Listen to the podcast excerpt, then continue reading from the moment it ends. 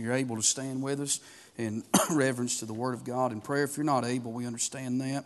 And uh, but let's, if you're able to stand in reverence to the Word of God in prayer, we'll read this passage and then bring the message God has laid upon our hearts. Psalms chapter two and verse number one.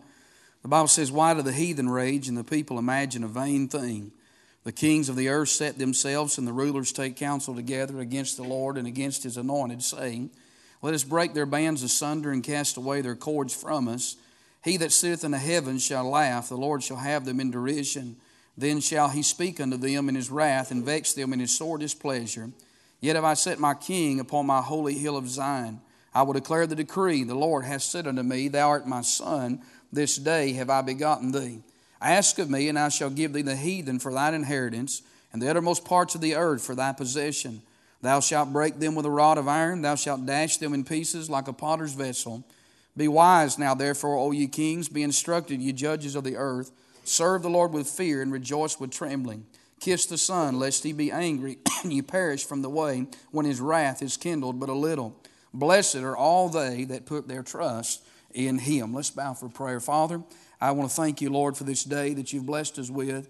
I want to thank you for your goodness and mercy, Lord, you've extended to us. And Lord, for the opportunity to be in the house of God. I pray that we would never take that for granted. I ask you tonight to give us the words and the wisdom, help us to preach for the next few moments with the touch of God. I pray that we would not just uh, be a sounding brass or a tinkling cymbal, but, oh God, I pray that you'd be lifted up. Speak to our hearts, and I ask you, Lord, to bless now. In Jesus' name we do pray.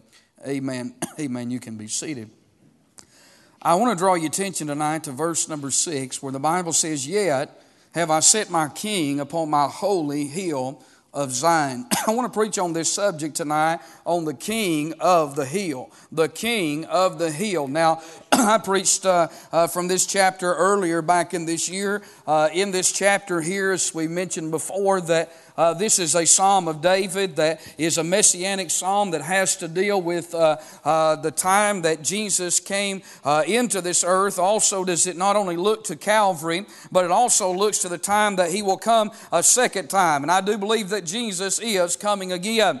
And in this psalm here tonight, you'll notice that there's four different people that are speaking this psalm. You'll notice, first of all, David, as he says in verse number one, Why do the heathen rage and the people imagine a vain thing? Now, David talks about the heathen in the first uh, three verses of this psalm. He talks about the heathen's anger as he says, Why do the heathen rage? And you know, we're living in a day when that's exactly what the heathen are doing. Uh, they're angry, amen? And they're angry uh, for a purpose and they're angry at the people of God. And so he talks about the heathen's anger. And this is a very unsafe hour to live in if you're a Christian and if you're a child of God, but it's also an exciting hour, amen? Uh, because the Bible says this is the way it would be. And so I see the heathen's anger, and then I see his attitude in verse number one as he says, The people imagine a vain thing. Now, that word imagine means to meditate, and that's exactly what the heathen has done.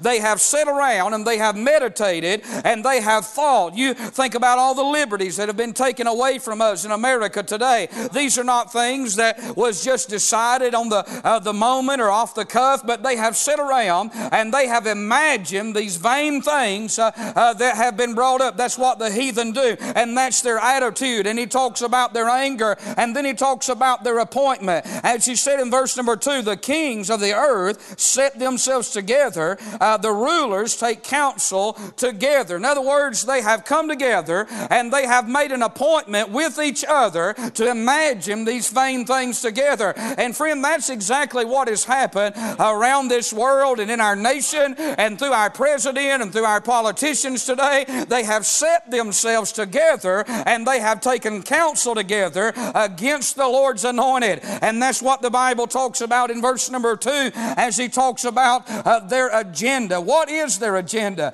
The Bible says here that they take counsel together against the Lord's against the Lord and against the Lord's anointed. I'm telling you what Obama and what all of those God denying heathens uh, and all those, my friend, that are not for Christianity, they're against the Lord and against His anointed. Amen. And so he talks about their agenda. And then he talks about the, their aggression in verse number three. He said, Let us break their bands asunder and cast away their cords. Now, you know what a band or a cord is? It's something that you tie something up with, it's something that you fasten something with. And we that are saved, we're thankful for those cords and those bands. The Bible talks about a, a two and a three a, a fold cord is not easily broken. And, and thank God for some bands, some things that have been tied up in my life and some things that have been tied up in your life. But we appreciate that because we're saved. But the heathen wants to cut those bands. They want a society where everybody lives free and everybody does what's right in their own eyes and where there's no right or no wrong, where there's no uh, law, and where there's no uh, good or no bad. Doesn't that sound like, uh, sound like the society that uh, we're living in today? They're trying to break those bands, uh, uh, they're trying to break those cords uh, uh, of decency and morality in this hour. And so David talks about the heathen. And there's a second person in this psalm that talks, and that's God the Father. As the Bible said in verse number four, He that sitteth in the heavens shall laugh, the Lord shall have them in derision. Notice the Bible says, Then shall he speak unto them in his wrath and vex them in his sore displeasure. Yet have I set my king upon my holy hill of Zion. So we've got David talking in the first three verses, but then we've got God the Father speaking in these next three verses. And God looks down from heaven and He looks upon the heathen, the kings of this earth, as they come together and as they take counsel together against Him and against His anointed. And the Lord just laughs as to think that man could ever go against God and win the victory. Amen. Uh, God said, I'm going to have them in derision. Uh, God said, I'm going to vex them in my sore displeasure future. Now I'm telling you, listen, if history has proven anything, it has proven this that God will judge individuals and God will even judge nations that will turn their back on Him. The Bible said, Blessed is the nation whose God is the Lord. And then the Word of God said, The wicked shall be turned into hell and all nations that forget God. And so God the Father speaks, and then God the Son speaks in verse number seven. He said, I will declare the decree. Notice this the Lord hath said unto me, Thou art my son, this day have I begotten thee. Ask of me, and I shall give thee the heathen for thine inheritance, and the uttermost parts of the earth for thy possession. Thou shalt break them with a rod of iron, thou shalt dash them in pieces like a potter's vessel. Now, these verses here, from the time that God God says, Yet have I set my king upon my holy hill, from verse number four or verse number five down to verse number nine here, God is looking out. He's looking beyond Calvary and he's looking to that millennial reign. He's not looking at the first coming, but he's looking at the second coming when Jesus comes again. And God says to his son, He said, Thou art my son. He said, This day have I begotten thee. He said, If you'll just ask me, He said, I'm going to give you the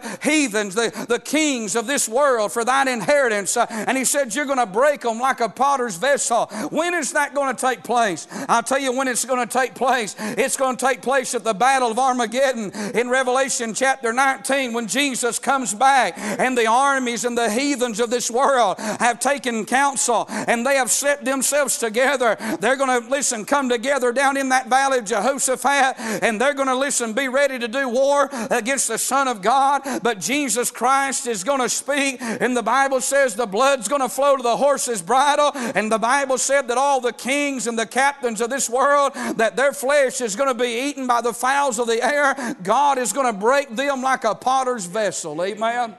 I'm telling you, the Word of God's true tonight, isn't it?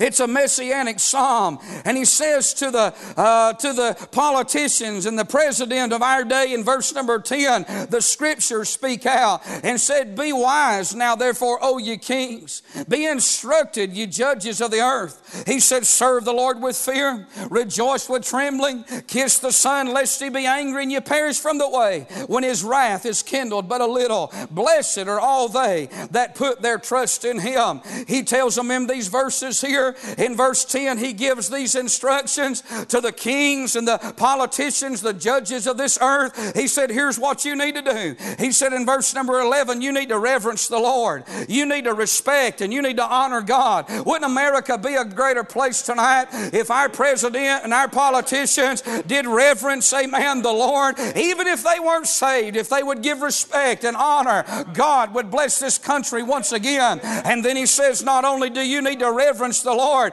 but you need to rejoice in the Lord with trembling. Amen. In other words, when something good happens, you give the glory and the honor goes to God. You rejoice in Him with fear and with trembling. That's good for the church today, too, isn't it? Then he says, You need to receive the Lord. You need to kiss the Son, lest He be angry with you and you perish in the way.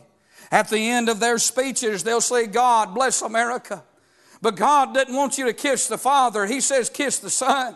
When's the last time you heard a politician, when they gave a speech, get up and say, I just want to give all the credit to the Lord Jesus Christ? They're afraid to kiss the Son. You know why that is? Uh, because, my friend, a kiss is receiving someone. A kiss is your approval. It's a way, a form of greeting in Bible days. And they don't want to kiss the Son because then they would be identified with Christianity. When they say, God bless America, that means any God. That can mean, that can mean Jehovah. Uh, that could mean the Lord Jesus Christ. But hey, that could mean uh, that could mean Buddha or that could mean Mohammed. The Bible didn't say kiss the Father, but He said you better kiss the Son because on Judgment Day it's not going to be Mohammed and it's not going to be Buddha. It's going to be the Lord Jesus Christ uh, who's going to be the judge of this earth. Amen. And so He says you need to receive the Son and you need to receive the Lord. But then He closes this psalm by saying you need to rely on the Lord. Notice what He said in verse number 12, he said, Blessed are all they that put their trust in him. God makes this psalm a very negative psalm, talking about the heathen and what he's going to do to them, but at the end, he tags it with a blessing to we that are saved. And I'm glad that in a time when it looks like our nation is going in the wrong direction, I'm glad I still know who the king of the hill is. The king of the hill is not Obama. The king of the hills, not the Republican Party, nor is it the Democrat Party. I'm telling you, the king of the hill is not the independent, uh, listen, Baptist movement or the Southern Baptist movement or any other movement for that matter. I'm glad that God said in verse number uh, six here, Yet have I set my king upon my holy hill. And he tells us that that king is none other than the Lord Jesus Christ. In verse seven, he said, Thou art my son, this day have I begotten thee. I mean, listen, the Lord makes that decision in verse number six. You kings can talk all you want to, you kings can do all you want to. But he said, I've done set my son upon that holy hill. And he said, You're, He's the beloved. And he said, I've given them unto you the heathen, as he said, for thy inheritance. Now, what I see in this verse, in verse number six, is I see that it's sovereign. Amen. He said, Yet have I set my king upon my holy hill. There's some sovereignty in this verse, isn't there? God said, I'm the one doing this. It's not uh, the me, it's not the people of this world that elects a man. God said, I'm the one that's in charge. And God said, uh, It's my king and it's my hill. I, I want to tell you, I remember when I was a kid playing King of the Hill, you would go to the top of that hill, and whoever could, could throw, whoever was the strongest, whoever was the toughest, whoever, uh, my friend, could, could keep those others off of that hill was the king of the hill. Do you know how that game worked? Uh, you'd be on there for a little while, and you'd be the king of that hill. You'd throw somebody off, and somebody else would come up, and you'd throw somebody else off, and man, you'd feel like you was invincible. And then you know know what they'd do? They'd gather themselves together and say, okay, it's time for you to go. And it didn't matter how big you was, uh, there was always more of them than there what there was of you. And eventually you got through off the hill. You know what you'd do? If you couldn't beat the king, uh, you'd just get somebody else and you'd build a coalition and you'd go against whoever was at the top of that hill. Well, that's what's happening in these early verses. Uh, the heathen is building a coalition, but they're building one against the Lord and against the the Lord Jesus Christ. But God said you can do whatever you want to. You can gather as many armies together as you want to. You can get as many arsenals and as many weapons as you want to. God said it's already been set. It's already permanent. It's already been put in stone. They ain't nobody going to dethrone Jesus. I'm telling you, when He comes, He's going to be large and in charge. He's going to call all the shots. He will be in control. Amen. And so I see the sovereignty of this verse. Uh, and then I see here the splendor of it. When Jesus comes, uh, He said, I've set my king upon my holy hill. He's not coming as a carpenter's son. He's not coming as a peasant. Jesus is not coming in poverty. He's not returning, my friend, as a sacrificial lamb, but he's coming as a king. I'm glad that when I see him, I'm going to see him in all of his glory. Thank God we'll get the privilege of seeing the wounds, but we also see him in all of his splendor. The Bible said that he hath on his vesture and on his thigh name written King of Kings and Lord of Lords. And I see the splendor of this verse. And then I see the sacredness of it. As he said, Yet have I set my king, notice this, upon my holy hill. Amen. It's not just any hill, Brother Ronnie. But the hill that God is going to set Jesus on is that holy hill of Zion. It's that place there in Jerusalem where my friend Jesus will reside for a thousand years upon this earth. And what the Bible will prove to us is what it was beginning to prove from Genesis chapter number three that the only one that's capable and the only one fit to rule this earth is the Lord Jesus Christ. Amen. You remember in Revelation chapter 5? John said that no man is worthy to open the book and to loose the seals thereof. And that book is the title deed to this earth. And the only one worthy to open the book is the king. John said, I wept much because no man was worthy to open the book. And he said, and I turned, and someone said to him, an elder said, Behold, the lion of the tribe of Judah, the, the root of Jesse, uh, the root of David, had prevailed to open the book and to loose the seals thereof. I'm telling you, listen, when he turned and he looked, uh, he saw all of heaven rejoicing. Uh, he saw angels bowing down, and they was worshiping around the, the throne, and they was worshiping the king. Uh, and there was a holy ceremony that took place when Jesus opened that book. And the reason is because when He comes, uh, He's going to be the King of this whole world. Amen. But this psalm not only holds that future meaning, but it's also linked in with Psalms chapter 1. It's a picture of Calvary. Because in Psalms chapter 1, the first three verses deals with the blessed man. Blessed is the man that walketh not in the counsel of the ungodly, nor standeth in the way of sinners, nor sitteth in the seat of the scornful.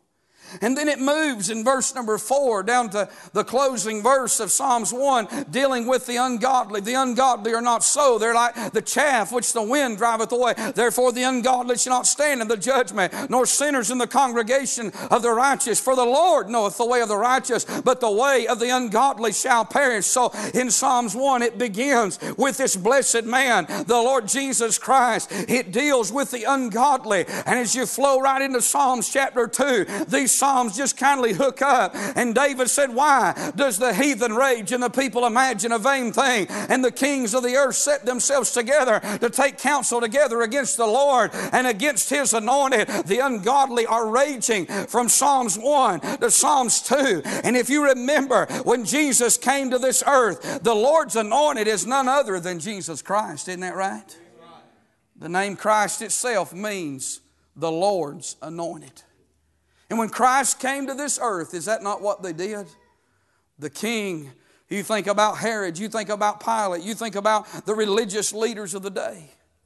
What did they do? They took counsel together, didn't they? Brother Danny was teaching about that Sunday about one of those trials, and Jesus had a civil trial. He had a religious trial, and he had two civil trials. And, and uh, as Jesus was brought before them, Isaiah said he would be brought from prison unto judgment like a criminal. Our Lord was brought before the Sanhedrin, he was brought before Pilate, he was taken before Herod. And as he stood there, none of them could find any fault in him. He was the King of the Jews uh, as they nailed it to the cross, uh, but they took counsel counsel together. They set themselves against the Lord and against His anointed. And as Peter preached at Pentecost, uh, they crucified the Lord of glory. Isn't that right? Uh, uh but I'm going to tell you something on resurrection morning. Uh, uh, God had the last laugh on this world because He set His King on His holy hill and Jesus on the Mount of Olives. Thank God He ascended back into heaven victorious. And He said in Revelation 1 in verse 7, I behold, I'm He that was dead. And He said, I'm alive forevermore. And I've got the keys to death and to hell. Uh, thank God I'm glad He's got the keys tonight. Amen. And He's alive. And what He said in verse number 6 I've set my king upon my holy hill is both prophetic, but it's past, isn't it? Jesus was king at Calvary. He was king on resurrection morning. He's king right now, but he's going to be king when he comes back. The Bible said in verse number 8 here, he said, Ask of me, and I shall give thee the heathen for thine inheritance. Notice this, and the uttermost parts of the earth for thy possession. When Jesus came to this world as the Messiah, he said, The foxes have holes, the fowls of the air have nests, but the Son of Man hath no place to lay his head. He owned it all, but he never claimed anything while he come into this world. The Bible said he made himself of no reputation, took upon him the form of a servant, and was made in the likeness of men. Jesus was a servant for 33 and a half years. He walked upon this earth uh, as a lowly peasant, not claiming to own anything, but yet he owned it all. Adam had lost it in the garden, but Jesus never claimed to own it until after Calvary, until after the resurrection. And friend, when he came out and he had the keys uh, to death and the keys to hell, he had the title deed in hand also for what everything that Adam lost in the garden, the last Adam, not the second Adam, but the last Adam. Thank God he bought it all back at Calvary, paid for it with his own blood, uh, satisfied the altar that was in heaven, and came up victorious. Amen. And God set him on this holy hill. And one of these days, he's coming back, isn't he? And I want to tell you tonight if I was here and I was lost, I'd get saved tonight. If I was here tonight and I was backslid, I'd get right with God tonight. A lot of things ought to move us to the altar, but what ought to move us the most is the fact that any day Jesus could come. I wonder tonight if Christ comes, number one, are you saved? If you're here tonight and I know it's Wednesday night, you say, Preacher, I'm saved. It's Wednesday night, it's prayer meeting night. you never know who may be here lost. But number two, you, if you're here and you say, Preacher, I know I'm saved, but are you where you need to be at with God? Are you right with the Lord? If you're here and you say, Preacher, I'm saved, I, am not backslid, then I want to remind you the King's coming, friend. Jesus is coming. I watch Fox News, and I don't. I hadn't watched the news in probably six weeks. I, I couldn't tell you what's going on. I couldn't tell you what, what's happened. One, I ain't had time, but two, I just don't want to get depressed. I ain't read the paper. I walked past the Saw a stack of papers the other day and I started looking. I thought, no, I'm not even going to look. It ain't going to be no good. I hadn't watched the news and I hadn't read the paper, but I'll tell you one thing I have read my Bible. And I'm going to tell you, it looks good on heaven's side. Jesus is coming. And we got to be busy. We got we need to do all we can while we can, and we need to live right. Because when he comes, I want to be found faithful, don't you? As we stand, as they get us a song ready, Brother Blake's going to sing tonight. If you need to come use the altar, you just mind God while we sing.